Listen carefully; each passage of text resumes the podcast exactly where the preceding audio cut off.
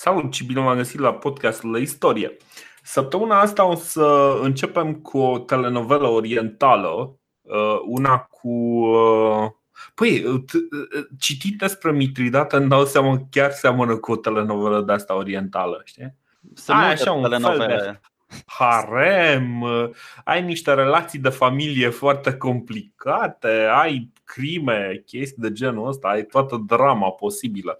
Deci, dacă până acum am vorbit despre rockstarul uh, uh, politicii și uh, armatei romane, Pompei, săptămâna asta vom vorbi despre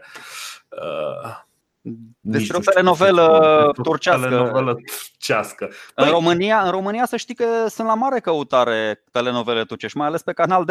E plin de, e plin păi... de Suleiman și de Mitridați pe acolo. Pe așa, așa, așa, bun. Uh, acum uh, vreau să rețineți măcar următoarele două nume pe care o să le repetăm uh, la infinit. Mitridate și Laodice sau Laodiche. Așa, așa, așa îi spune uh, Așa îi spune la numele ăsta. Pentru că până la sfârșitul acestui, uh, acestui podcast O să fiți zăpăciți complet în legătură cu numele astea. Uh, Da, vorbim așadar despre regatul pontului. Cumva așa, știi, în sfârșit simțim și noi că ne apropiem ne apropiem de casă și mi se pare foarte important pentru că sunt multe lucruri pe care uh, ne uităm la ce se întâmplă cu, cu Mitridate și le putem aplica poate și la, uh, și la cei care ne interesează pe noi. Uh, ideea este că Roma vorbește și interacționează mai mult cu zonele în care ajunge în cele din urmă să își trimite, să își trimită sprijin militar, să își trimită armata. Ăsta este motivul pentru care în, de, prin, de pe la jumătatea secolului al doilea înainte de Hristos, romanii încep să implice din ce în ce mai mult în conflictele dintre, dintre regatele din Asia Mică.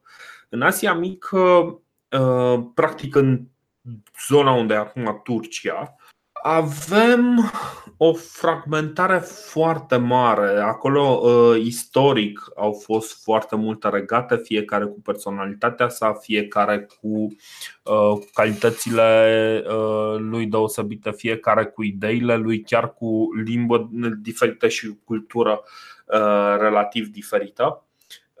Bine, un fel de. Deci e cum să spun, nu este un uh, peisaj monocultural. Ăsta este motivul pentru care, de exemplu, uh, în epoca în care am ajuns cu istoria uh, Republicii Romane, Asia Mică este un, un mozaic de, de mai multe popoare. Cele mai importante sunt, sunt Pergamumul, Bitinia, cum îi spune ăsta, Parflegon sau Paflagonia, Paflagonia. Paflagonia, așa. Băi, deci așa, notițele mele nu mă ajută. Uh, Galatea, uh, Capadocia, Cilicia, toate astea îngrămădite acolo și Armenia, uh, plus încă câteva care nu Frigia, am zis Frigia, nu Nu, nu, nu. A, nu ai, zis, ai zis Capadocia de două ori și ai compensat. Da, exact, asta, asta e foarte bine. Uh, Uh, ideea este că pe undeva, cum ziceam, de pe la vreo 154 înainte de Hristos, Roma începe să fie implicată în conflictele dintre regatele din Asia Mică. Uh, și vorbim acum despre uh, Mitridate al șaselea.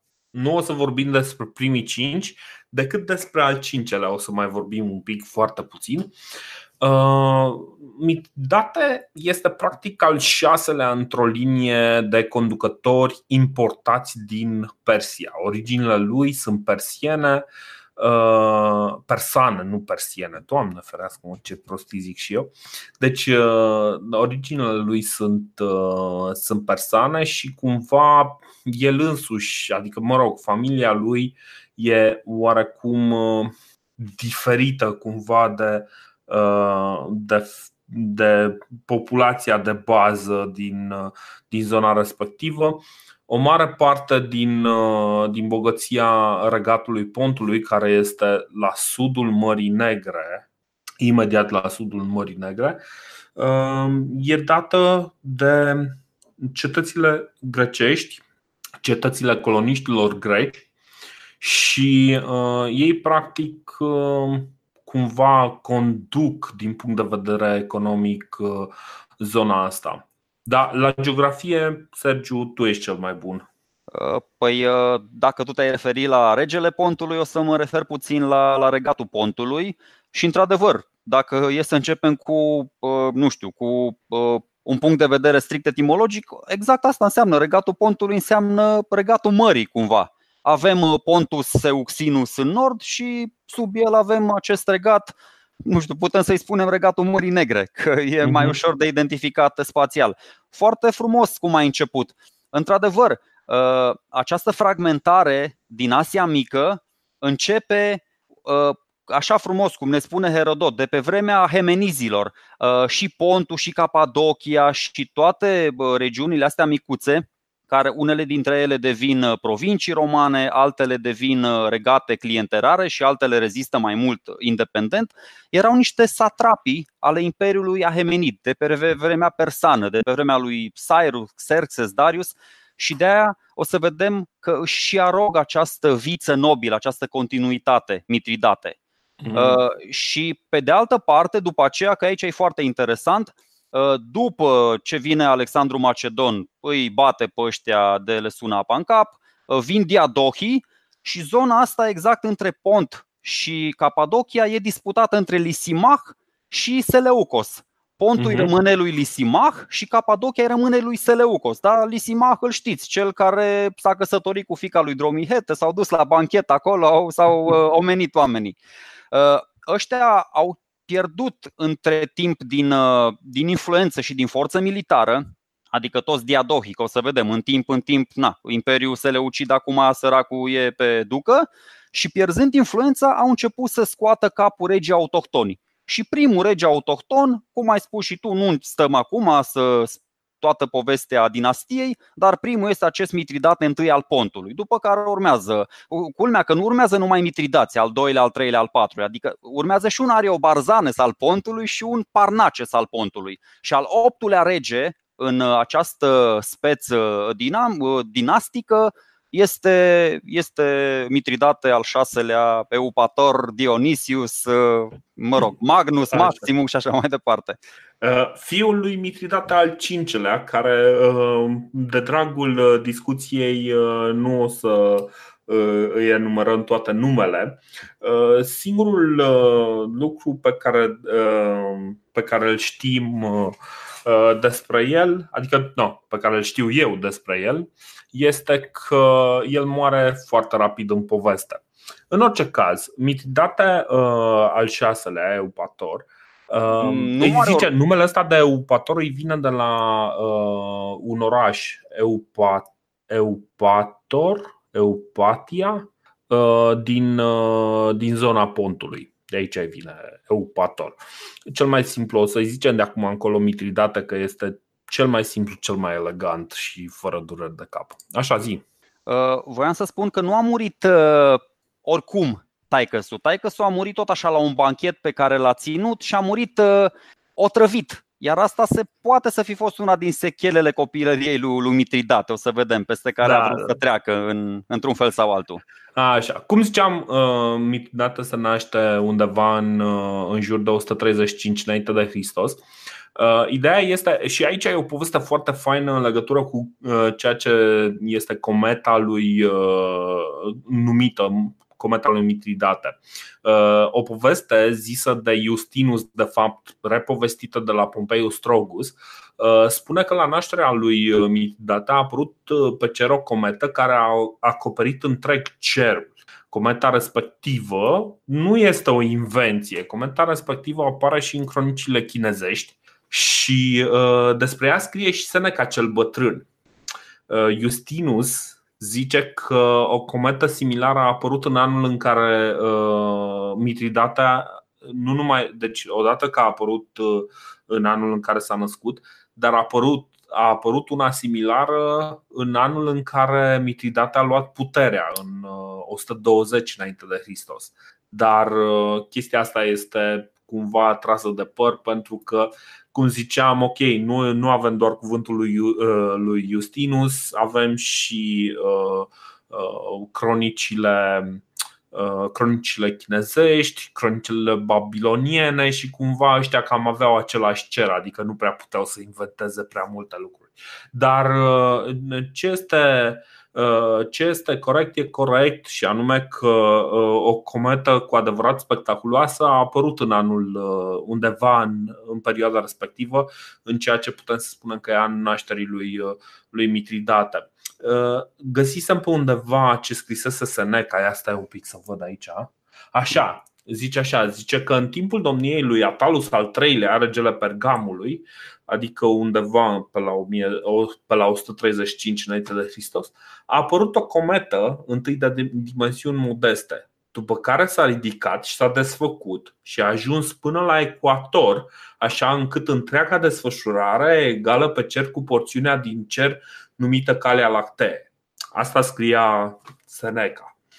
Uh, deci ăia în antichitate deja dăduseră numele de Calea Lactee galaxiei din care facem parte? Stai că da. n-am Bă, cu toată dragostea, prefer legenda cu șapte ouă ale Agvilei, al lui Marius. Lasă, lasă încolo de cometă. Adică e foarte tare, dar în primul rând ok, e, sunt aproximativ ani, 135-135, dar să știi că ăsta nu a urcat la domnie în 120, a urcat un pic mai, în 120 era maică sa regentă. Bine, nu, știi cum e, Justinus uh, este un tip care întotdeauna mai, uh, mai strecoară niște Uh, niște mici exagerări de dragul.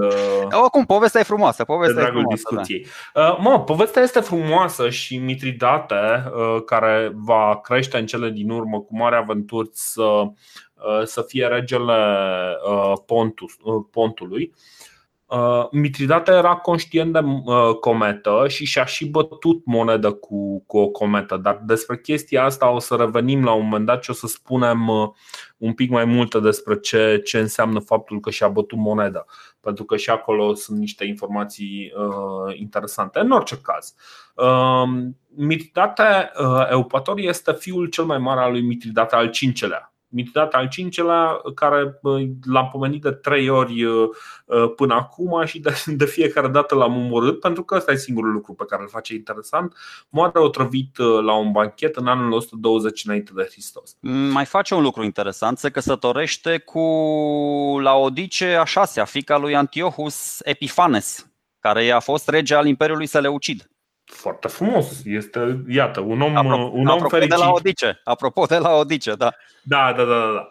da. Uh, bun. Uh, fratele lui se numește Mitridates Crestus. Din fericire are și un alt nume decât Mitridate. Uh, deci, uh, Mitridates Crestus, uh, Mitridate Eupator și uh, una sau două surori dacă este să ne luăm după, uh, după Pompeius Trogus, el zice că sunt două surori. Dacă e să ne luăm după Apian, uh, e vorba de o verișoară, uh, de, de fapt de o mătușă de-a lui Mitridate, care se cheamă în mod surprinzător tot la Odice. O, confuzia e un pic, un pic dureroasă, în orice caz. Mama lui și a fratelui lui, la Odicea 6 preia în conducerea regatului până când cei doi cresc suficient de mult. Numai că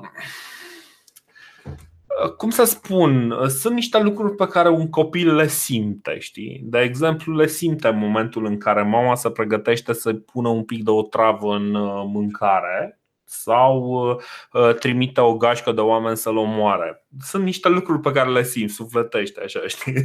și uh, aproape imediat după, după moartea tatălui său, uh, Mitidate este cumva uh, nevoit să dispară din, uh, uh din uh, ochiul public pentru că uh, mama lui uh, pune la cale să-l omoare pe Uh, ești rău, ești rău. Eu zic că îl favorizau un pic mai mult pe fratele său mai mic, care avea nevoie de puțin mai mult ajutor. Asta e. Și na. mai puțin cuțit în, uh, între coaste. Și na, Mitridate a, a ajuns vizionar, că a văzut cum a murit uh, taxul și a zis, bă, stai un pic, că parcă nu, nu-mi de modul ăsta așa prematur de a-mi încheia viața. Da, exact. O să vedem un pic mai încolo pentru că, uh, pentru că sunt niște lucruri care se tot, se tot repetă. Uh, ideea este că uh, Mitridata dispare din, uh, din poveste pe undeva prin 120 înainte de Hristos, deci fix, uh, aproape fix imediat după moartea tatălui lui. Și uh, apare din nou undeva între 116 și 113 înainte de Hristos și e descris așa ca un, fel, ca un tip cu o statură impresionantă și o forță fizică deosebită. Știi, putem să ne închipuim ca un Jason Momoa, știi, ca Aquaman, știi? Se ridică așa un, un tip de ăsta uriaș, pentru că aia, uh, Mitridate impresionează nu numai prin, uh, uh prin uh, în primul rând prin longevitate, dar și prin forță fizică și, uh, uh, și prin felul în care apare, se prezintă și uh, chestii de genul ăsta. Adică e un, e un personaj, chiar, chiar este vedetă, este rolul principal din telenovelă, adică să nu credeți că uh, că este dat rolul principal la cel mai urât actor din, din Bollywood. Știi? Adică Totuși păi este un tip uh, chiar prezentabil. Și copilăria asta lui pare ruptă din povești cu maică sa care încearcă să-l omoare, bă, fuge, se întoarce cu soră sa, cu frate su mai mic. Apropo, Apian zice că sunt vreo șapte frați, șapte orfani și așa am văzut și eu puțin tel. Sunt într-adevăr două, sau nu știu, două fete și cinci băieți, frați mai mici, mai mari, care ajung și ei regi în diverse locuri sau tot felul de, de monarhi din ăștia luminați. Copiii lui Miridat al șaselea. Uh, nu, nu, ăștia sunt, sunt, șapte, sunt șapte frați. Deci în urma, da. între, între la Odicea a șasea și uh, Mitridate al cincelea, din iubirea lor, uh, uh, se nasc șapte orfani, să zic așa, după ce moare taică. Am înțeles. Am înțeles. Și în curând orfan și de mamă. Pentru dar, că, da, dar într-adevăr pentru doar ăștia trei sunt uh, importanți deocamdată și pe ăștia o să-i amintim. Pe, pentru că atunci când se, se întoarce eroul acestei telenovele, Jason Momo se, se întoarce în, uh, înapoi în, la curtea regală, uh, deja are planul bine pus la punct, pune stăpânire aproape instantaneu, toată lumea este de acord, el este fiul cel mai mare, uh, este de acord, toată lumea îi respectă uh, până la urmă dreptul la succesiune și uh, îi bagă la închisoare pe mamă și pe, pe fratele lui care încercau să-i uzurpe tronul. La Odice moare în, în închisoare, e neclar dacă de prietenie sau de inimă rea. Fratele lui, uh, fratele lui însă rezistă suficient cât să devină un show pentru uh, masele conduse de masele din pont, știi? Deci uh, um, este cumva, e cumva sugerat că totuși e posibil să fi fost uh, judecat și executat public. Uh, ce este foarte interesant aici, aici mi se pare foarte interesant este că amândorura le oferă funeralii legale, regale, adică ok, băi, eu am venit, v-am omorât, dar cu toții ați avut până la urmă o treabă în regalitate și e o chestie pe care o respectăm noi aici.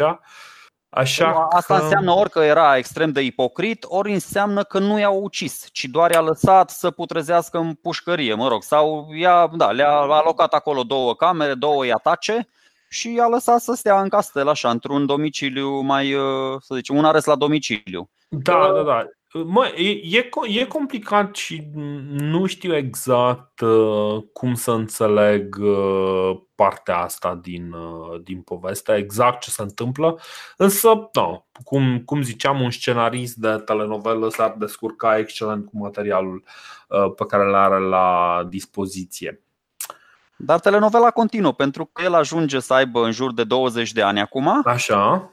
Și decide, decide pentru puritatea speciei să se căsătorească. Eu spun că e sora, sora sa de 16 ani. Da. Uh, na, unii spun că e verișoară sau ceva, se căsătorește mm. cu. Na, nu, nu, nu tu spui, o spun mai mulți uh, că este sora lui uh, Uh, Așa, exact. Păi da, da, da, da. Bine, eu nu spun de la mine, eu spun bazându-mă pe sursele pe care le-am citit, evident. evident. Și, și da, Mitridată se căsătorește când ea are 16 ani pentru a păstra puritatea liniei dinastice. Este, este o relație foarte, foarte complexă. Bă, este o relație din care rezultă vreo 5 urmași de apropo, cum o chema pe această sora lui? În mod surprinzător, chiar la Odice.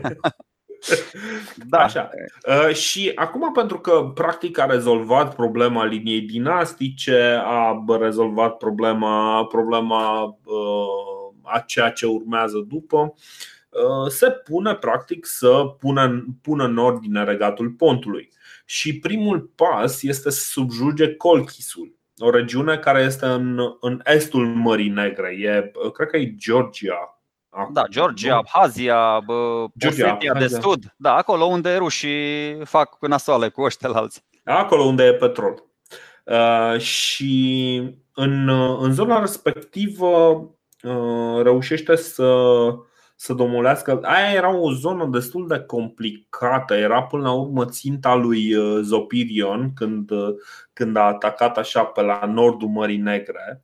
El așa vrea să facă un ocol și să ajungă până acolo, numai că n-a mai ajuns. Um... Păi, de fapt, asta era destinația finală a lui Mitridate, dar ca să ajungă în nordul Mării Negre trebuia să o ia pe la est. Da. Și atunci i-a subjugat și pe colchieni. Da, da, da. da. Uh, și după aceea uh, se luptă cu regele sciților. Undeva la nord de Marea Neagră sunt, uh, sunt toți sciții, cumva urmașii, urmașii dușmanilor lui Alexandru cel Mare și lui Darius și toți, toți oamenii ăștia care Știți, ăștia întotdeauna au fost cumva o problemă pentru, pentru persani și pentru cei din zona, zona respectivă, pentru că uh, stând uh, în siguranță în uh, zona stepelor din, din Ucraina, făceau incursiuni. Nu puteau fi cuceriți. Nu prea puteau fi cuceriți și făceau destul de des incursiuni de jaf, lucruri care nu, nu prea sunt plăcute. Regele știților pe care îl înfrânge e numit Palacus. Și în momentul în care uh, Mitridate începe să aibă și succesul militar, primul lucru care se întâmplă, grecii îl văd uh, ca pe un campion al, uh, al lor, cumva, știi?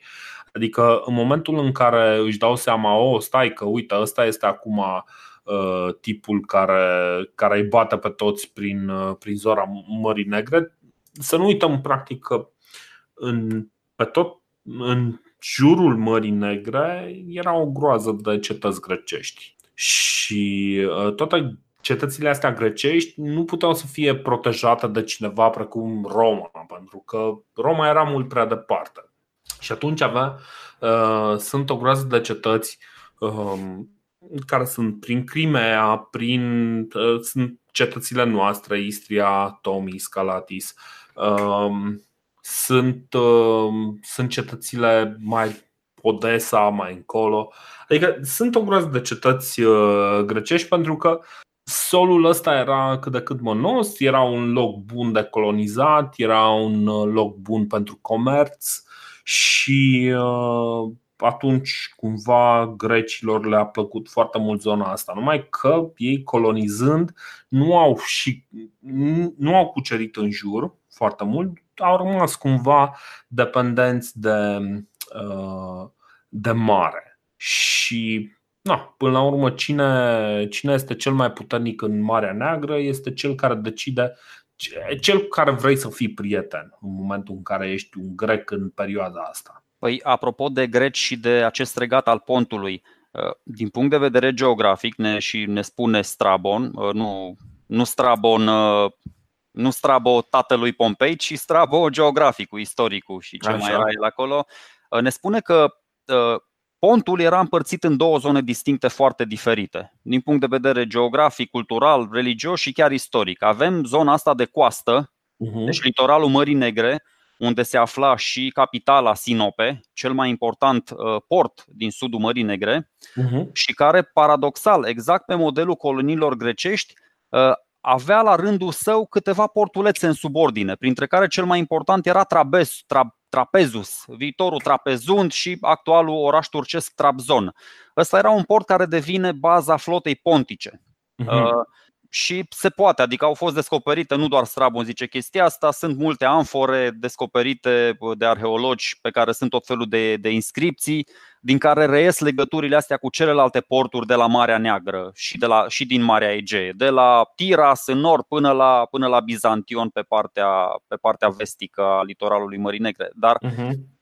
avem, deci avem zona asta de coastă, că mie de asta, mă rog, de asta îmi place mie de.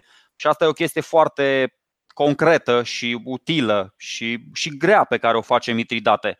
Zona asta de coastă unde sunt greci uh, și ai, ai zona uh, de podiș uh, din interiorul regatului pontului și între cele două zone era un lanț muntos care limita destul de mult comunicațiile și comerțul. Mm-hmm. Ei bine, ce face el?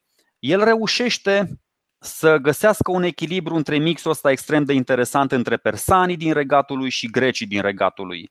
Că îți dai seama, ai grecii cu panteonul lor, ai uh, ăștia urmașilor, urmașii perșilor cu templele și zeii lor. E greu cumva, adică mă rog, e de admirat la Mitridate că nu, nu doar că a reușit să se să mențină la putere pentru atâta timp, dar modul în care a făcut-o mi se pare foarte, uh, mă rog, de, de admirat. Adică să uh-huh. guvernezi populația asta atât de diversă, din, din multe puncte de vedere, puncte de vedere pe care tocmai le-am descris, e, e mare lucru. Adică, și încă o chestie interesantă pe care ne-o spune Strabo. Uh, el ne descrie de ce e așa de bogat regatul ăsta, cu resurse minerale, cu cupru, cu fier, cu argint. Spune că au lemn, au, își fac orăbii pe acolo, ovine, bovine. Și mai dă un detaliu foarte simpatic. Uh, din relațiile astea comerciale, uh, din pont ajung la Roma cireșele ajung în capitala Republicii Cireșele și romanii erau nebuniți după cireșe, că mă rog, li se făcuse gura pungă de la atâtea portocale și lămâi și le-au plăcut foarte mult cireșele și au zis, bă, ok, vrem să mergem acolo să, să luăm cireșe de la ăștia cu orice, cu orice, cu orice preț. Ok. Da, asta mi-a plăcut. Mi-a plăcut. Da. Uh, foarte mișto. No, în, în orice caz este clar că zona asta a Mării Negre este o zonă foarte, foarte prosperă din punct de vedere economic. E, uh, până la urmă e un pic departe de, de toate nebuniile care se întâmplă acum în, uh, în Republica Romană, de exemplu. Uh, nu știm foarte multe conflicte de, de mare anvergură și, de exemplu, conflictele astea pe care le, le are Mitridate cu, uh, cu sciții uh, par să nu fie ceva de, iarăși, de o mare anvergură, ceva super spectaculos. Da, e, ce... Zi. E totuși impresionant cum reușește să-i subjuge pe ăștia. E pe el, de, pe el, de fapt, nu-l interesau șciții. El a vrut să controleze, cum ai zis și tu, doar cetățile grecești din jurul Mării Negre. Și acolo era Bosforul Cimerian, știm, în, în zona peninsulei Crimea, care mhm. era, era atacat de ciumpalaci ăștia. Scicii tot veneau și cereau. De fapt, ce-l interesa pe Mitridate, și asta am mai discutat poate și tura trecută, el și-a creat Uh, adică s-a concentrat foarte mult și pe partea asta internă, a crescut economic, dar s-a concentrat foarte mult și pe politica externă, cu alianțe, cu tot felul de jocuri de culise, cu, cu clienți, cu fapte că, uite, de exemplu, ăștia Bosforul Cimerian o să-i trimită și nave, și subsidii, și bani, și trupe, și la fel și colchienii, și la fel și armenii, și poate și ceva traci din partea asta. Deci el face acolo o confederație din asta de neamuri pe care, deasupra cărora se ridică. Ce, ce zice interesant Pompeiu Strogus este că uh, după ce uh, Mitridate, mă rog, prin generalul Diofantus, îi uh, înfrânge pe Roxolan și pe Sciți aceștia îl acceptă pe Mitridate ca și, ca și conducător. Cumva am putea să o vedem ca pe o relație de vasalitate în care oamenii zic da, bă, ok, tu ești șeful pe aici, noi te lăsăm în pace și faci tu cum vrei lucrurile. Dar uh, înseamnă mai multe, înseamnă inclusiv că ei o să-i trimită trupe și uh, sprijin în momentul în care Mitridata o să aibă nevoie. Și uh, după ce reușește să, să își creeze practic această mare interioară, mai mult sau mai puțin din Marea Neagră, Mitridate ia o pauză și se uită la ce se întâmplă în, în jurul lui. Și în jurul lui ce se întâmplă este că romanii devin din ce în ce mai influenți în Asia Mică. Așa. Devin din ce în ce mai influenți în, în Asia Mică și uh, este o situație care lui displace destul de mult. Uh, în momentul ăsta, în uh, cele mai importante cele mai importante stăpâniri sunt uh, cele ale lui uh, Nicomed al III-lea, care conduce Bitinia, și uh, conducerea lui, stai să-i găsim numele, soțul unei anume Laodice, care aparent este ori sora, dacă e să ne luăm după Pompeiu Strogus, ori mătușa lui, uh, uh, lui Mitridate. Uh, și soțul lui, ă, soțul, ă, soțul ei se numește, se numește, se numește Ariarates. Așa. Ariarates al stai să vedem. Al șaselea. Pentru că tot așa vorbim de o dinastie de, de mare tradiție și de destul de îndelungată uh, prezență în, uh, în zonă. Ariarates al uh, șaselea conduce Capadocia.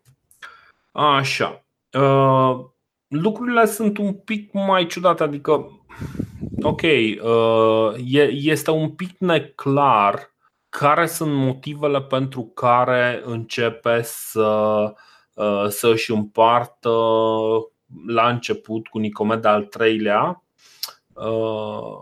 să-și împartă Paflagonia. Paflagonia este un fel de regat așa de, de tampon între, între Bitinia și, uh, și Pontus. Adică era așa o zonă undeva uh, la nord, nord-vestul Asiei Mici. Cam așa, nu? Da, da, era între Bitinia și Pont, cum foarte bine ai spus. Uh, Na, sper că ascultătorii noștri au harta în față în timpul ăsta. Da, uh, o, pentru, o, o, să, o să publicăm, uh, o să punem o hartă, cred că există ceva pe Wikipedia, o să o punem și cu noi siguranță, pe Cu siguranță, pe dar eu nu văd nimic uh, neclar, adică două regate destul de puternice s-au înțeles să-și împartă niște teritorii între ele. Adică nu doar Paflagonia a căzut uh, pradă înțelegerii, ci și Galatia, unde erau acei celți care veniseră într-o vreme și și-au făcut și acolo un mic, reda- uh, un mic uh, regat. Dar vezi, te poți înțelege asupra unor regiuni, asupra unor teritorii și aici s-au înțeles, ei bine, asupra Capadociei nu s-au mai înțeles și atunci au început conflictele între cei doi. Bine, e, e un pic mai complicat. În primul rând că în momentul în care, uh, în momentul în care intră în uh, Paflagonia, romanii care cumva erau uh, vag interesați de problemă, urmăresc cu îngrijorare ceea ce se întâmplă în, în zona respectivă. Uh, ei cumva aveau niște înțelegeri și cu regatul Paflagoniei și cu, uh, și cu regatul uh, Capadociei că îi vor, uh, îi vor ajuta și în general uh, erau văzuți așa ca un fel de uh, forță politică de la distanță, adică chiar dacă nu erau acolo cu prezență militară tot timpul, Păi, da. Mai mult sau mai puțin regatele din, uh, din zona Asiei Mici încercau să, uh, să intre, să fie uh, cumva prietene cu Roma pentru că era clar, pentru că practic și ar fi dorit să invoce ajutorul Romei în momentul în care unul din vecini, cum este acum Mitridate, uh, devine ceva mai îndrăzneț. Așa, cumva e foarte fain să ai uh, pe cineva mult mai puternic decât tine pe care să-l chemi în, uh, în ajutorul tău. Toate aceste, și... da, toate aceste provincii, toate, cu excepția pontului, dar și pontul fusese regat client pe vremea lui Laodicea 6 Câtă vreme Laodicea 6 asigura regența, uh-huh. ea a fost regat clienterar. Când a venit Mitridate, nervos, a smuls uh, pontul de sub, da, nu le mai plătea ăstora uh, subsidii. Deci în afară de Armenia și de pont, Pergamomul făcea parte chiar din Republică, toată uh-huh. Grecia cu toate insulițele, mă rog, cu excepția două, trei pe acolo unde erau ceva pirați, erau ale romanilor, iar toate, uh, la fel, uh, Cilicia era provincie romană, iar celelalte de care ai spus tu, de la Bitinia până la uh, Capadocia, erau toate regate clienterare. E bine, provincie romană aici, cumva mie mi se pare că nu este genul ăla de provincie romană, adică este o provincie sub tutela Romei, ea zice mai mult. Nu mi se pare că este o provincie romană per se. Câtă, câtă vreme trimit romanii un guvernator de la Roma să guverneze provincia, e provincie per se. Da, da, deci corect, dar uh, ce vreau să spun este că practic nu este același, uh, aceeași uh, să zicem, aceeași componență ca, de exemplu, Uh, ce se întâmplă în, uh, în Italia. Nu sunt uh, nu, nu ai armata romană foarte des, nu ai aproape. A, există specificități, normal, din punct de vedere etnic. Specificități da. și niște și practic fiecare din regatele astea are o oarecare independență de, de Roma dar, desigur, până la urmă, uh, adevărata putere a Romei și anume colectorii de bani sunt, uh, sunt acolo și asta este ceea ce contează până la urmă. Ideea este că în momentul în care Nicomede și Mitridate își împart în două Paflagonia de parcă ar fi Polonia în al doilea război mondial, um, Roma trimite ambasadori și uh, le cere celor doi să, să pună la loc conducerea anterioară. Uh, Mitridate, între timp, invadează și Galatia și le răspunde romanilor că ăla e dreptul lui de suveran, primit de la tatăl lui ca moștenire. Cumva așa zice, băi, eu am buletin de suveran, cum făceau unii odată. Uh, cam așa, cam așa răspunde și Mitridate, zice, băi, ăsta e dreptul meu aici, uh, nu ar trebui să vă băgați voi. Nicomede, în schimb, face o chestie foarte simpatică, asta numai bună de inclus în telenovela aia cu Mitridate. Uh, răspunde că va rest, uh, în momentul în care vin romanii, zice: Da, mă, ok, îl vom restaura suveranul legitim. Și ce face? Îi schimbă numele uh, fiului său în unuia din fii, fiii lui, în Pilamenes, care e nume comun la regii Paflagoniei, și îl face rege menținând ocupația Paflagoniei, știi? Romanii cumva, adică nici aia nu sunt chiar proști așa, adică se prinde, nu prea au ce să facă. Zice, da mă, uite, l-au, l-au pus pe pilamene sau nu știu câtele, al 50-lea. Bine, acum și... noi când povestim ce se întâmplă în uh, Est, e bine tot timpul să stăm cu ochii pe ce se întâmplă în Republica Romană. Republica Romană se bătea în perioada asta, erau cam ocupați ba cu Iugurta, ba cu Cimbri și cu Teutonii peste... Nu, încă nu era cu Cimbri și Teutonii, dar uh, în curând o să fie cu, cu Cimbri Păi după ce și-au partiționat, bine, asta se întâmplă în 108 cu negocierea da. cu Nicomedes al treilea și cu Bitinia, dar după aceea, după ce ocupă și Galatia și după ce începe ciondăneala cu cu capadocienii în sud, că te duci după 100, 101, 97, adică na, da. e cam perioada de- deci, asta. Practic putem să spunem că oamenii ăștia sunt foarte ocupați, uh, foarte ocupați acasă uh, romanii da, și nu, da, nu, da, nu, prea au, uh, nu prea au vreme chiar să-și impună voința. Așa că în momentul în care Nicomede îl pune pe fisul și zice în nume, da, uite, ăsta cum, l-am pus înapoi pe Pilamene sau al nu știu câtele, l-am pus înapoi, uite, el este șeful acolo. În momentul în care treaba asta se întâmplă, romanii nu prea au ce să facă și ei nu sunt, nu sunt chiar în cea mai bună formă pentru că e o perioadă destul de complicată cu tulburări interne, cu, cu o groază de alte lucruri. Nu prea interesa de fapt subiectul ăsta atât de tare. Și da, ăsta este momentul în care Uh, practic, după ce, după ce au făcut mișcarea asta, lucrurile se stabilizează un pic și Mitridate, pentru că așa este telenovela, pleacă într-un turneu să viziteze întreaga Asie. Mă rog, întreaga Asie în sensul de Asia mică, să nu, uh, să nu credem că vizitează întreaga Asie, inclusiv Japonia și, și China. Face un turneu până în Corea.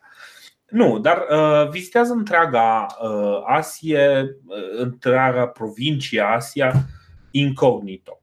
Pleacă de la, de la curtea regală și uh, nimeni nu știe de ce se întâmplă cu el, nu dă veste, nu scrie, nu spune nimic. Uh, vrea să viziteze, să vadă cum este regatul lui, cum este regatul altora, cum arată lucrurile. Practic, cumva mie mi se pare că el merge să facă un pic de cercetare în legătură cu, uh, cu ce va urma.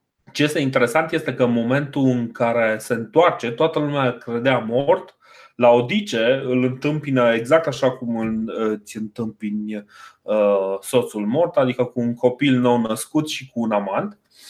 Uh, și uh, copleșit, nu moare ca băiatul ăla din Roma, cum era Marcus Emilius Lepidus, de inimă rea, ci, uh, ci are un răspuns cu totul uh, deosebit.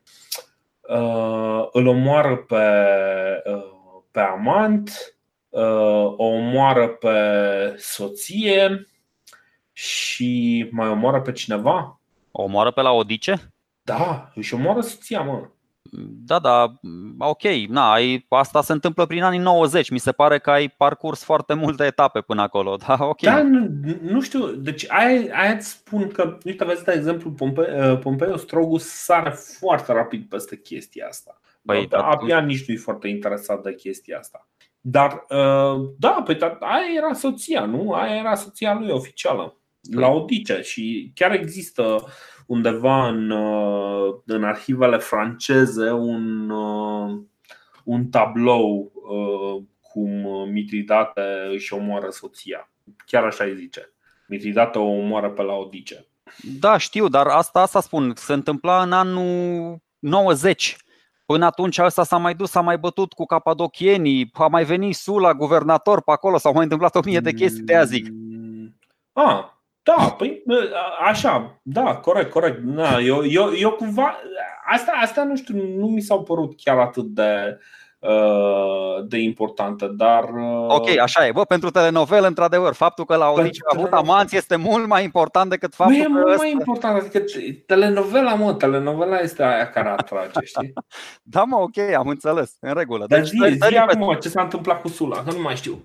Păi uh, ăsta s-a luptat cu capadocienii, tot așa profitând de, mă rog, de faptul că romanii aveau treabă la ei acasă. Încet, încet, romanii au terminat, i-au bătut și pe cimbri, și pe teutoni, și pe iugurtini, și pe numidieni, și pe toată lumea pe acolo. L-au trimis pe Sula în anul 95 am vorbit de Sula atunci, nu discutăm. Da, doar e... spune că a fost guvernator al provinciei Cilicia în anul 95. Uh-huh. A venit aici, i-a adus pe toți la masă, l-a luat pe Ario Barzanes, l-a adus pe regele Part, hau, hau, hau, hau, a mai făcut el pe acolo niște chestii. Păi, păi da, a rezolvat da, el... problema. Da, dar el nu, aia nu era neapărat o problemă cu, cu Mitridate, era o problemă cu parții. Nu, era o problemă cu restaurarea controlului asupra Capadociei. Capadocia care fusese atacată de, de Mitridate. El când a venit în provincia asta, a venit să explice lui Mitridate care e șmecheria. El s-a aliat cu parții împotriva lui Mitridate în conflictul ăsta. Și după aceea, el crede că rezolvă problema și 94, că atât a dura uh, uh, pro, consulatura, mandatul, exact, magistratura dura un an uh, așa, pleacă din nou la Roma, dar evident că situația era departe de a fi rezolvată. Și apropo de, gata, ne întoarcem la telenovele noastre, numai că deja mi se pare că am încercat să fiu prea serios. Și în anul 94, Mitridate își căsătorește fica Cleopatra, fică făcută cu la Odice, o căsătorește cu regele armean, cu Tigranes al doilea și stabilește cu ăsta o alianță foarte utilă și o să vedem pe termen lung care o să-l ajute și în timpul bătăliilor și așa mai departe. Și după aceea, după ce, na, până ca să ajungem la anul 90, în 91, când ăștia se bat acolo în timpul războiului social, uh, Mitridate îi spune lui uh, Tigranes, bă, ia du-te tu pe acolo și rezolvă problema. Ea uh, invadează Capadocia ca să nu dea romanii vina pe mine. Eu în timpul ăsta, pentru că și în Bitinia se schimbase, în loc de Nicomede al treilea, aveam un Nicomede al patrulea, uh-huh. Și atunci um... ăsta a încercat să se bage în uh, lupta la, la domnie, dar nu prea a reușit. Și, și Uite, vezi, vezi, da, da, zi. Ve, vezi, eu ți-am zis că aici este o, o problemă destul de complicată cu, uh, cu băiatul ăsta, cu Mitridata. E complicat aici, foarte greu, mai ales că sursele cumva povestesc niște lucruri pe diverse planuri și nu îți dai seama care este exact uh, uh, cronologia. Exact, cronologia, da. Eu așa văd lucrurile, nu e nicio problemă. Eu așa cred că a profitat iar de timingul ăsta din războiul social ca să-l păi, trimită pe Tigrane să invadeze Capadocia și el să-l atace pe Nicomede un pic și să-i mai fure uh-huh. un pic din, uh, din din teritoriu. Uh-huh, și acum uh-huh. romanii, în anul 90, deja observă că se îngroașă gluma și îl trimit pe fostul consul Manius Achilius să zică, bă, gata, ai, e, vor vrem să-l punem din nou pe tron pe clientul nostru, astea sunt toate regate clientelare, ăsta bă, Tigrane și cu Mitridate nu plătesc nimic, fac numai... Nu, nu, nu, nu, nu, nu, nu, deci uite, vezi, tu te-ai grăbit un pic uh, cu, cu poveștile astea. Uh, ideea este că își omoară soția chiar înainte să, să înceapă conflictul uh, cu, cu Nicomed al treilea. Deci prima oară zice așa Apian. Apian spune că după ce și-a omorât uh, soția, soția lui este prima victimă a lui, după aceea începe și omoară pe cam toată lumea în jurul lui. Deci, în primul rând, Ariar, Ariartes, Ari, Ariarates. Ariarates era căsătorit cu Laodice, zisă Laodice a șasea. Nu, nu era Laodice a șasea, era o altă Laodice fără număr, uh, Laodice a Capadociei. Așa. Care, uh, cu care avea mai mulți fii și uh, se întâmplă mai multe lucruri. În primul rând că uh, inițial Nicomede al treilea era căsătorit cu fica lui Laodice din Capadocia, uh, care uh, cumva, mm, cum ziceam, există această confuzie. E neclar dacă este sora lui Mitridate al cincelea sau al șaselea, dar cel mai probabil este Mitridate al cincelea. Este sora lui Mitridate al cincelea. Uh, în momentul în care, uh, în momentul în care vin, uh, vin ambasadii, pun la cale, ok, îl puneți înapoi pe regele Paflagoniei și se pun toate lucrurile astea, după, după ce și omoară ăsta nevasta, o tocmește sau mă rog, cumva pune la cale împreună cu, cu Laodice să-l omoare pe Ariarates, la un uh, banchet otrăvit. Nu, nu, nu, îl pune pe Gordius. Îl pune pe uh, Gordius, care uh, e un tip care. Uh, e un general al lui. Un general, dar va fi mai târziu un general. El, el apare acolo ca, uh, ca negustor. Apare ca un negustor la curtea, uh, la curtea Capadociei. Îl omoară pe, pe Ariarates și uh, după aceea cumva, aici e foarte complicat, uh, ajunge să omoare pe toți fii uh, lui Ariarates în afară de unul. Deci rămâne la Odice, la Odice regină și în Capadocia. Și pe rămâne în viață practic doar Ariarates care va fi Ariarates al șaptelea, ultimul fiu al lui Ariarates.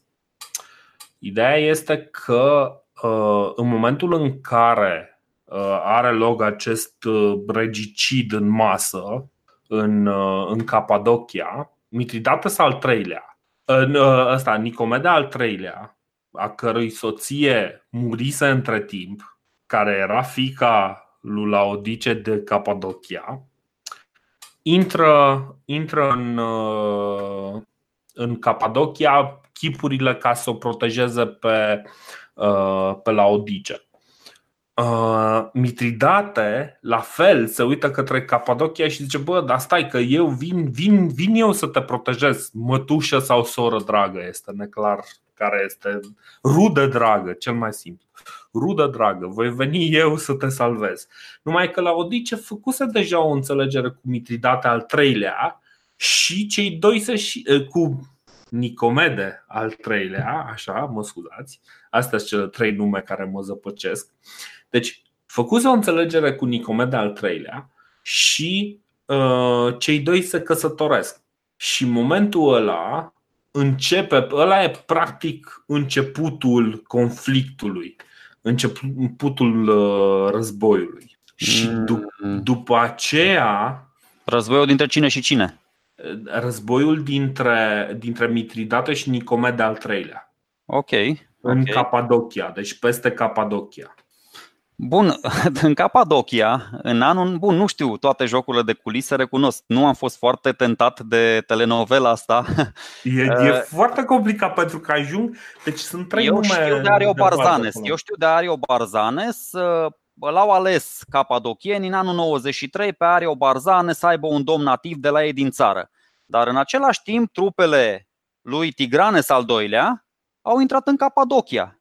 Păi și bine, dar da, aia, aia, aia se, se, întâmplă, aia se întâmplă după aia. Deci, nu, aia se e, întâmplă în anul 93. Înainte... Da, păi da, dar se întâmplă după ce, după ce e, e această telenovelă. Că practic Tigranes intră după ce capadocienii se revoltă, uh, ajung cu toți să certe în Senatul Roman, Uh, senatorii înțeleg care e povestea, îl trimit pe, pe ăsta pe, uh, pe Sula și uh, ia Capadocia de la Mitridate care corect, cucerise corect, da. Așa? Asta se întâmplă după ce ajunge Sula din nou acasă la exact. Roma și ăștia vin și joacă șoareci pe masă. Romanii se duc acolo, iau Capadocia de la Mitridate, iau Paflagonia de la Nicomede Uh, dar uh, capadocienii zic, băi, ok, noi nu ne descurcăm aici dacă nu avem rege, pentru că democrația, din păcate, e, complic- e un moment foarte complicat, mai ales când uh, ești înconjurat de niște, niște nebuni cu niște armată la dispoziție. Așa că capadocienii vor un rege, vor cineva să le, să-și asume practic conducerea și să, să fie condus. Între timp, telenovela continuă, Mitridate uh, se aliază cu Tigranes al Armeniei, Armenia care este cumva uh, diametral opus uh, în Asia Mică față de, uh, față de Bitinia și Nicomeda al III-lea.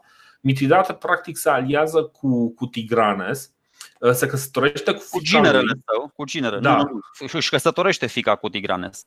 Își căsătorește fica cu Tigranes. Da. Nu se căsătorește el cu fica nu. lui Tigranes. Nu, fica, tocmai okay. am zis, Cleopatra, fica avută cu, Leo, cu Laodice, o căsătorește cu Tigranes.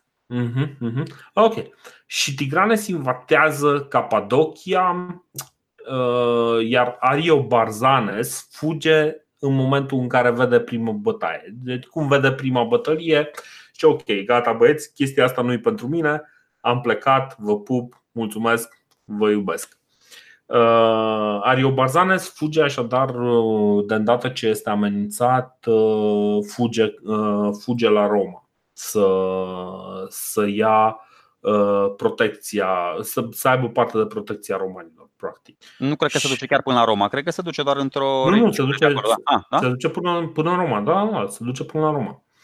Și ăsta e momentul în care Nicomede al treilea uh, moare, Nicomede al patrulea preia tronul în uh, Bitinia uh, și Mitridate, în momentul în care, practic, ăștia, ăștia sunt, uh, sunt niște oameni care imediat încearcă să speculeze fiecare slăbiciune, fiecare moment moment de ăsta mai dubios, știi? Și Mitridate în momentul în care vede că, ok, a murit Nicomede, ok, bun, Uh, intră, intră în Bitinia și uh, Nicomede al patrulea uh, în loc, adică preia tronul, dar imediat după ce preia tronul trebuie și el să uh, se retragă din fața, din fața mult mai experimentatului Mitridate, care, cum ziceam, vine și cu, și cu aliații, aliații din Colchis, din, uh, uh, din Sciția, din, uh, de la Bosforul uh, practic de la strâmtoarea Mării de Azov.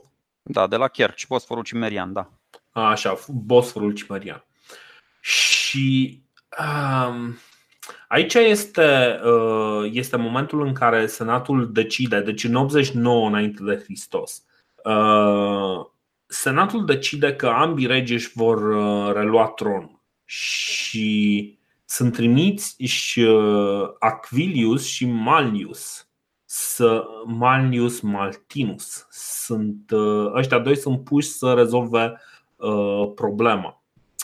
Și Mitridate cumva uh, deja, cum să spun, aici, aici e un pic complicat. Mie mi se pare că uh, practic ce, ce încearcă Mitridate în momentul ăsta este cumva să, să se pozeze într-un, într-un eliberator. În primul rând, că face o, uh, face o alianță interesantă cu Tigranes, în care Mitridate primește teritoriul, iar Tigranes primește, zice, ok, tot ce cucerim, tu jefuiești, eu doar iau teritoriu.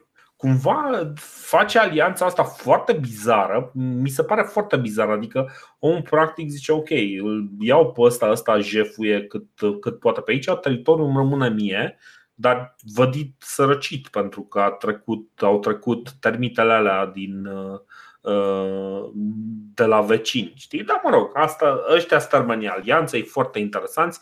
Cumva el vrea să pară cumva un lider de ăsta mai uh, mai, mai rafinat, luminat, mai da. rafinat, da. Deci cumva nu vrea să murdărească el personal cu, uh, cu jafuri și cu chestii de genul ăsta. Și mai e încă o chestie. În momentul ăsta Cimbrii uh, încă, încă îi mai bântuie pe romani, nu? Că suntem în 89 înainte de Hristos.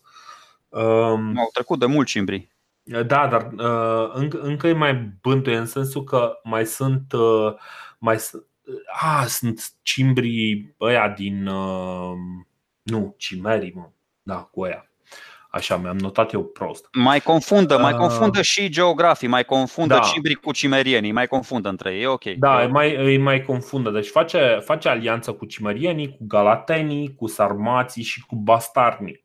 Astea sunt triburile uh, deja de la face, nordul. Miridată face, nu? Miridată face, așa, face așa, alianța așa. asta. Primește o armată din Sciția și practic se apucă să înarmeze tot estul împotriva Romei. Deci, practic, omul să pregătește de, de luptă pe față cu, uh, cu Roma. Ceea ce da. mie mi se pare că totuși este un act de mare curaj. Bine, asta tot pentru că uh, romanii vin, restabilesc pacea uh, după ce au invadat uh, Capadocia, Tigranes și Mitridate se retrag din nou. Mie mi se pare că, da, Ă, pe de o parte încearcă să își impună așa aura de monarh luminat asupra Asiei Mici, pe de altă parte el și vrea să testeze puțin uh, rezistența romanilor sau uh, nivelul lor de implicare, cât de dispuși sunt și cât de departe vor să se, să se implice romanii în războiul ăsta destul de departe de Roma.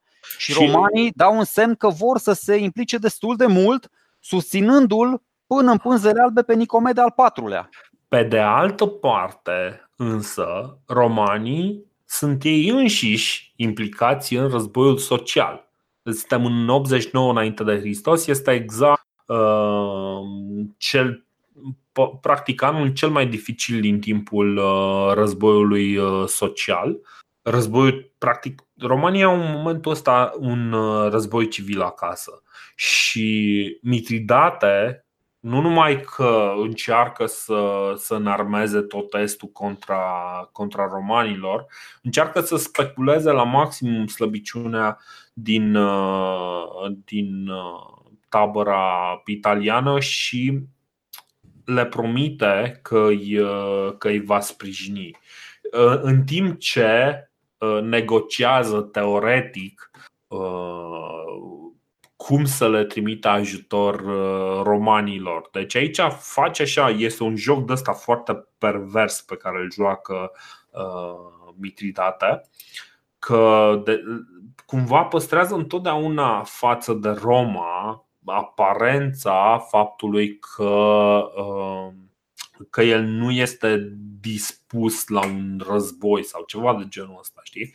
Adică sunt niște, niște gesturi, niște, niște afirmații, niște idei care nu, nu pun, adică nu mi se pare că omul declară chiar război pe față. Păi nu, Încă. nu el a fost uh, cel care a declarat război pontului a fost mai întâi Nicomede și după aceea romanii. Romanii au da. declarat da. război uh, pontului, nu pontul, uh, nu pontul romanilor, dar uh-huh. Mitridate cum am mai spus și uh, acum vreo 10 episoade când eram na, că noi am lăsat pe ăștia când, când a venit Sula atunci și ne-am ocupat mai mult de Sula, am spus că Mitridate este cauza principală pentru care italienii au obținut din partea romanilor cetățenia. Și am și justificat atunci că ăștia, vrând să rezolve problema în Est și având uh, un război la ei acasă, au trebuit să facă tot felul de concesii celorlalți uh, italieni doar ca să scape de ei. Nu puteai să te baci și cu ei acasă și era destul de pe muche bătălia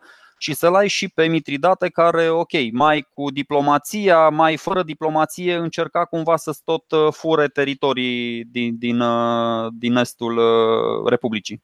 Da, da, oricum în, în sudul uh, Italiei războiul social, chiar și, chiar și după amnistia aia pe care au dat-o, uh, tot, tot a mai durat încă vreo 2-3 ani. Uh, se întâmplă ceva. Deci uh, sunt trimiși uh, Acvilius și uh, Malnius uh, Maltinus, și, dar sunt trimiși practic cu mâinile în buzunar. Sunt trimiși cu bani și uh, fără trupe. Uh, pentru că nu aveau romanii de unde să mai scoată trupe. Așa că. Aveau ce... vreo 10.000, vreo 10.000, unul, vreo 10.000, altul, puține oricum. Da, da dar nu, nu erau, erau trupe doar, doar din oameni din Asia și. Da, erau uh, cohorte, erau cohorte, nu erau legiuni. Da, da, erau. Uh, problema este că ăștia fiind oameni, uh, adică nu sunt pregătiți cum, cum sunt romanii și italienii, care erau de fapt Um, miezul uh, armatei uh, romane nu au aceeași pregătire, nu, nu, e, nu sunt o armată romană veritabilă. Asta este motivul pentru care Mitridate pur și simplu face instrucție cu, uh, cu ăștia doi și uh, în momentul respectiv, practic, toată Asia îi, uh, îi este deschisă lui, uh, lui Mitridate. Mitridate, cum ziceam, apare ca liberator, e primit cu bucurie, cu urale peste tot pe unde se duce. Le dă orașe, de, face niște lucruri extraordinare pentru le dă orașelor cucerite imunitate de la tribut vreme de 5 ani și declară război Romei în sfârșit declară război Romei după ce îi bate pe, uh, pe Acvilius și pe uh, Mandius. Deci, chestia este că el în momentul ăsta, de fapt, ce face cel mai important este un război de propagandă. Pentru că Roma, uh, propaganda romană zice, băi, ok, noi suntem cei mai puternici din zonă cu noi vreți să discutați toate lucrurile astea. Ăsta este motivul uh, pentru care romanii uh, se bagă în discuție când, uh, când vine vorba despre zone care nu sunt până la urmă de interesul lor, când vine vorba de Paflagonia sau de Capadocia. Practic, cumva Mitridate just din punctul meu de vedere, îi vede ca pe niște intruși și trimite exact această idee. Cumva uh, el începe să se picteze ca un pan, uh, pan helenist, știi? Adică este, băi, ok, eu țin pentru cauza helenismului și adică culturii și civilizației grecești. Și practic toate orașele grecești care cât de cât mai încercau să mai păstreze uh, o formă de independență, îi se raliază destul de repede. Uh, cred că singura care îi, uh, îi rezistă este uh, Rodosul. Da, dar ăla nici nu, nu era, ăla e pe insulă, dar Nicomedia, Pergamum, Chios, Efes, Halicarnas, Bizantion, Caunos, toate, toate alea de sus până jos, toate trec de partea lui Mitridate. Da. Și um, ăsta, deci după ce, după ce practic pune stăpânirea pe întreaga Asie, Uh, nu trece nici măcar un an și este momentul în care Mitridate pune, uh, pune la cale uh, acele vespere asiatice. Dacă mai țineți minte, momentul în care le zice băi, în ziua asta, la ora asta, luați toți romanii omorâți, le luați averea, și, uh, și gata, am terminat cu stăpânirea, cu prezența romană în, uh, în Asia. Și acolo, iarăși, cumva o crimă, deci uh, cumva mi se pare fără precedent o crimă contra la, la o scară atât de mare o crimă contra, contra civililor, nu știu dacă s-au mai văzut până atunci. Păi știi că am mai discutat că e poate primul genocid la o asemenea scară din istorie. Da. Sunt da. tot felul de cifre, de la 80.000 la 120.000 la 150.000, dar eu altceva, voiam să mai spun un episod apropo, apropo de telenovele, dar ducem un pic, uh, creștem un pic nivelul. Uh, după ce l-a bătut, că i-ai spus, i-a bătut pe cei doi generali, uh, pe Manius, tu îi spui Aquilius, eu îi spun Achilius, dar mă rog, îl bate pe uh-huh. ăsta la, la Protopachium, localnicii îl prind când ăsta încearcă să fugă, îl oferă pe tavă lui Mitridate, care tot așa se uită la el frumos și îl ucide turnându-i aur topit pe gât. Apropo de unde s-au inspirat și Dotraki în Game of Thrones, dacă dacă da, l-au pe fratele lui Daenerys. Exact, deci nu cred că uh, e de mirare faptul că, adică, cum ai povestit și tu, uh, cruzimea la Mitridate e ceva natural. El încearcă sub uh, poleiala asta de diplomație și de monarh luminat să ascundă tocmai caracterul lui de despot din ăsta, de tiran foarte, foarte brutal și foarte dur. Mhm. Deci toate, toate și comportamentul lui cu familia, cu. A, ai și zis la început, ca să înțeleagă și uh, ascultătorii.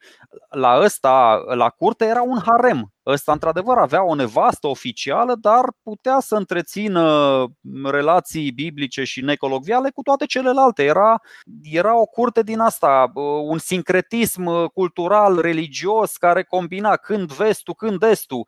Când avea nevoie de aprobare din partea grecilor și romanilor, era un Uh, vestic, era un capitalist. Când avea nevoie de aprobarea persanilor și a celorlalți, a colchienilor, armenilor, uh, bosforienilor, cimerienilor, era pe partea cu persanii, cu ahemenizii, cu ptolemei, nu contează, da, sunt, da. mă rog, și la piramide. Deci, asta spun, încerca cumva și a găsit, a găsit acest echilibru senzațional în, în toată multitudinea aia de, de credințe, de ocupații, deci, uh, da, bravo lui, bravo lui. Până aici s-a descurcat foarte bine. Să vedem ce face în continuare. Exact. Și o să vedem, uh, o să vedem săptămâna viitoare, pentru că ne dăm seama că uh, parcă am vrea să stăm un pic, un pic mai tămenic să, să punem practic partea pe care am sărit-o în momentul în care am vorbit despre războiul cu Mitridate practic noi am stat și am zis da, da, o să vă povestim data viitoare. Și